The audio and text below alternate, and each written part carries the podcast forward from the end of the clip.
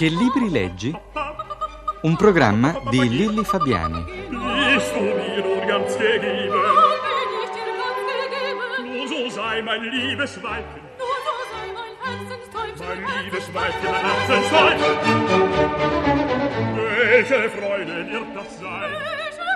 Irene Bignardi è oggi qui con noi per parlarci di libri, dei suoi libri. Milanese, nata per caso a Mantova, diceva Virgilio, Mantua me genuit, per quello si è andata a Calabria, nascere. Puere, eccetera, eccetera.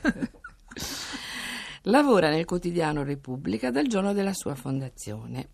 Il cinema è da sempre la sua grande passione ed è sua la rubrica di critica cinematografica sul quotidiano di Scalfari. Per quattro anni ha diretto il Misfest e a settembre la vediamo sugli, sugli schermi televisivi assieme a Beniamino Placido a parlarci dei film della mostra del cinema.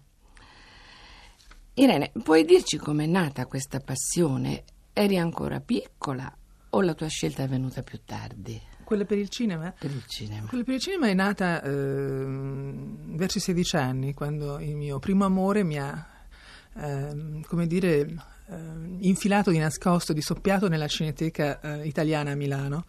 Eh, mi ricordo ancora che il primo film era Le Diablo Cor di Otan Lara ed è cominciato così una grande passione che però io non ho mai ehm, sviluppata alla maniera frenetica e maniacale e forse anche più seria della mia dei cinefili. Sono sempre stata una amante del cinema però intrecciandolo con tutte le altre mie passioni. Quindi non ho eh, non so, la conoscenza perfetta, esclusiva eh, e appunto maniacale di molti altri della mia generazione lo considero uno delle- dei, dei miei grandi amori ma sono molto poligama in questo senso Mi vuoi dire qualche altro tuo amore? Beh, l'altro mio grande amore è stato sempre la lettura e quella è cominciata prima, con una grande influenza quando avevo sette anni, che mi ha inchiodato a letto per eh, un mesetto con complicazioni Eh, varie. Ah.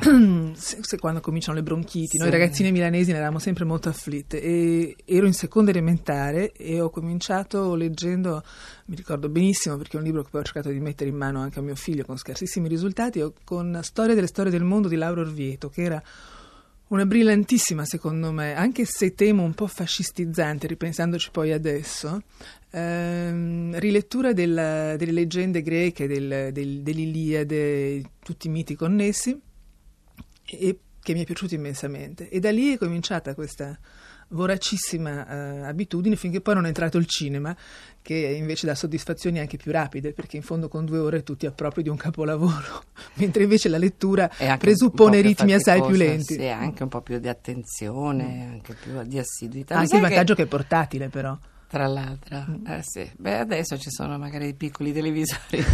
Uno si può. No, mi viene in mente che questa storia delle storie del mondo ce l'ha nominata, che è stato qui da noi, eh, De Crescenzo. Ah, che vabbè, questo da lui certo libro- una grande influenza Sì, deve aver avuto infatti sì. Che non è un libro che ho sentito molto nominare, adesso ormai sono due anni che faccio questa rubrica, ma è la seconda volta Mm. e mi viene in mente che l'altro è stato, è stato De Crescenzo. Senti, nelle, nelle tue scelte, Mm. I tuoi genitori intervenivano? Cioè, nel senso, non dico che ti proibissero un libro, No, però sì, te sì, ne sì. indicavano uno, No, no, oppure dicono successo. questo è meglio che lo leggi tra qualche anno. C'è stata un... Mia madre è stata un'ottima pedagoga in questo senso perché mi ha messo in mano tantissime belle letture e mi ha anche per esempio messo in mano fin da piccola dei libri d'arte per cui io a 12 anni distinguevo agevolmente non so, Caravaggio da un pittore di un secolo prima perché proprio giocando con le figure eh, e poi c'erano molti libri in casa, quindi questo mi dava anche una facilità di, di scegliere. Allo stesso tempo mi dava anche, eh, dava anche adito ad alcuni no. Cioè, mi ricordo che io, 14enne, durante un'estate tragicamente noiosa su un lago, in cui ho letto credo una trentina di libri in due mesi, proprio per disperazione, però mi sono sentita strappare di mano uno Hemingway perché eh, un, un intervento nonnesco aveva detto a mia madre che era una lettura troppo... Eh, sì. E pensare che era un Hemingway in cui la parola puttana veniva ancora scritta più puntini, quindi proprio eravamo all'archeologia della parolaccia. Senti, ma non ti ricordi il titolo del libro, no? Non mi ricordo quale fosse questo in particolare, perché invece era un momento in cui cominciavo a leggere i libri seri, cioè cominciavo a leggere la buona letteratura mm, dopo aver fatto anni e anni.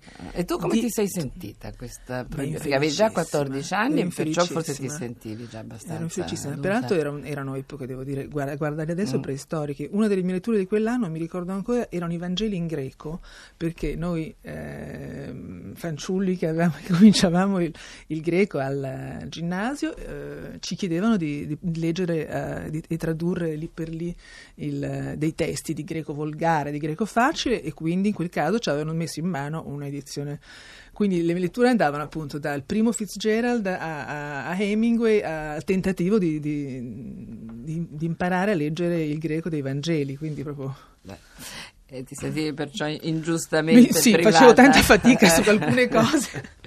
Senti, tu a tua volta intervieni sulle, sulle scelte di tuo figlio. Beh, vorrei poter intervenire. Mio figlio che parla come un libro stampato e senza gli errori di stampa dei libri stampati, eh, con mia grande soddisfazione usando i congiuntivi, facendo tutte queste cose giuste, eh, però non legge. Non legge, cioè legge, a- mm, sostanzialmente legge a scopo di informazione, segue, coltiva le sue manie, adora i disastri sa tutto sul Titanic e via dicendo, eh, è appassionatissimo della storia di Kennedy, si è letto libri complessi, anche come il libro di Jim Garrison su tutta l'indagine sul caso Kennedy. Quindi legge anche libri da adulto, ma allo stesso tempo non ha ancora il gusto della lettura come intrattenimento, come, come compagno, non so, di- del- nell'addormentarsi. Quindi io non ho granché da intervenire, cerco di sollecitarlo, ogni tanto gli metto in mano quello che ritengo possa essere più... ma, ma percor- percorre come tanti suoi coetanei degli itinerari totalmente suoi. Preferisce leggere un manuale di elettronica, avendo 13 anni e mezzo, Piuttosto che il nostro Hemingway. piuttosto che il nostro Hemingway. Ma ehm, ti posso dire per mia esperienza, leggono più tardi adesso. Arrivano alla letteratura intanto da soli e un pochino più tardi di noi. Questo mi conforta. Sì. Senti, no, tu eh, mi, mi fai pensare a una cosa con quello che hai detto del libro di Garrison. Molti libri di successo, soprattutto in questi ultimi anni, vengono portati sullo schermo. So, mi- oltre a Garrison, Il silenzio degli innocenti, Il socio, Presunto innocente. E il, il luogo comune è che il film non superi mai il libro. Tu sei d'accordo? Mediamente sono d'accordo, ritengo che di solito il, il- il libro, il testo letterario, proprio perché ha, ehm, prima di tutto la possi- offre la possibilità al lettore di immaginarsi il suo film poi perché ha un'infinita serie di altre sfumature che l'immagine non riuscirà mai a riprodurre, di solito non, non è, mm, il film di solito non ce la fa. Però ci sono alcuni esempi clamorosamente invece eh, fav- favorevoli alla tesi opposta. Uno che mh, per esempio è eh, The Dead, i morti di John Huston, che è un caso straordinario di, di trascrizione pari, al- pari, pari quasi all'originale. E Non recentemente facile. poi, non facile tra l'altro Sì. perché è un racconto una bellezza straordinaria, però proprio tutti i ritmi, le cose, i rimandi sono perfetti. E poi recentemente ne ho visti due che mi sembrano veramente due riscritture meravigliose. Uno è L'età dell'innocenza, che, eh, in cui Scorsese era- mh, aggiunge forse perfino a quello che, nonostante quello che pensano molti miei colleghi con cui ci siamo già litigati, infatti, aggiunge mh, perfino al testo di Wharton perché il suo distacco, la sua capacità di, eh, di rappresentare la cattiveria di questa tribù newaiorchese è forte almeno quanto quella sua e poi in più c'è lo straordinario fascino delle immagini. E poi adesso ho visto in Inghilterra un film che uscirà, che sarà presentato adesso a Berlino, che è dal romanzo di Ishiguro, eh, Quel che resta del giorno, che la storia di un cameriere, eh, di un cameriere, ah, pardon, di un grande maggiordomo di una grande casa ehm, aristocratica inglese che mh, assiste al- a quello che succede in questa casa. Senti, ma quale dei libri che tu hai amato di più ti piacerebbe vedere trasformato in un film? Devo dire che questo è un pensiero che, eh, mh, che non mi pongo spesso perché mi piace tanto il, il libro e il suo modo di essere usato, appunto compagno sotto la trapunta, eccetera, che non, non voglio vederli sullo schermo. mai, Però in compenso gioco. adesso invece ehm, sto scoprendo dei libri attraverso il cinema.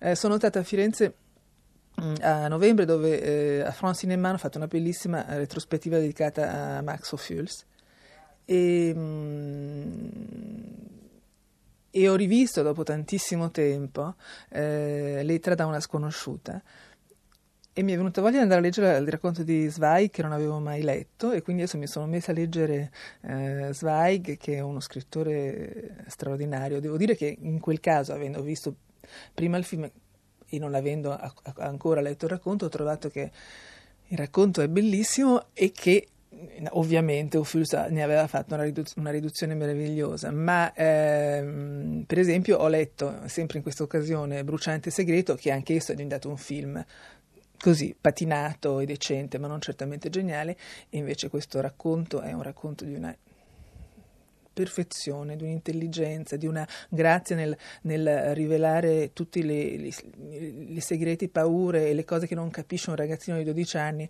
che insomma la reazione è stata che sono corsa a baciare il mio bambino, pensando a tutti i segreti della vita che ancora non ha capito. C'è un gran dibattito se il, se il, cinema sia arte, se il cinema sia cultura, e questo non lo apriamo certamente qua. Però io penso che forse il cinema aiuta un po' a leggere, proprio, lo, lo, penso proprio sentendo le cose che tu stai dicendo.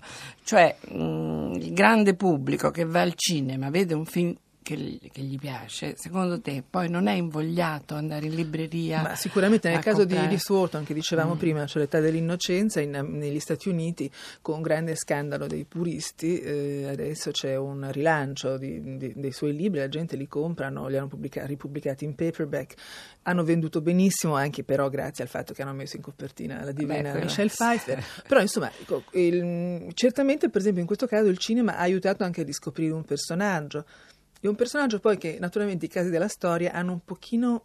Ehm, non, non, a cui non ha dato il risalto necessario all'epoca, anche se la signora è stata molto fortunata. Però, eh, ecco, forse adesso il cinema le sta restituendo anche eh, una, un successo che post, posteriore che si, che si merita. Adesso c'è un altro paradosso, però la gente corre a comprare i libri eh, tratti dai film, la cosiddetta no, novellizzazione. E questo, vabbè, non, niente, serve no, giusto a allenare bella, la lettura. Sì, ma... c'è tanta bella letteratura che, che possiamo addirittura riscoprire. Infatti.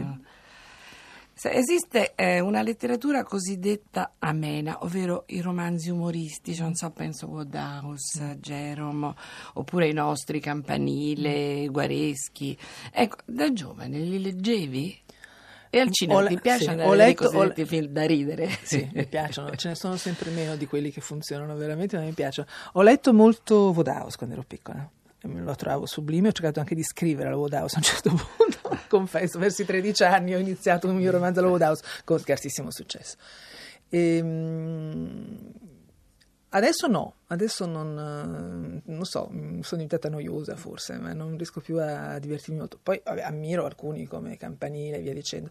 Ho letto molto Guareschi anche perché Guareschi era compagno di prigionia in Germania di mio padre e quindi c'era un po' così di leggenda guareschiana in casa e quindi ho avuto per le mani fin da piccola un bellissimo libro eh, in cui si vedono due bambini che poi erano i figli di Guareschi, Carlottina e Giovannino, che vanno a cercare il babbo in Germania. Insomma, c'era tutta una cosa così, mi sono molto divertita e penso che sia stato un grande, un grande autore che le vicende della, della vita e della politica hanno un po' appannato.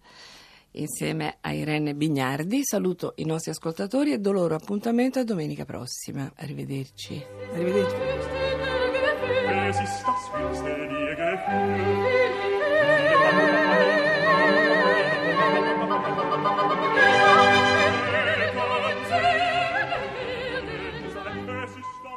Avete ascoltato Che libri leggi?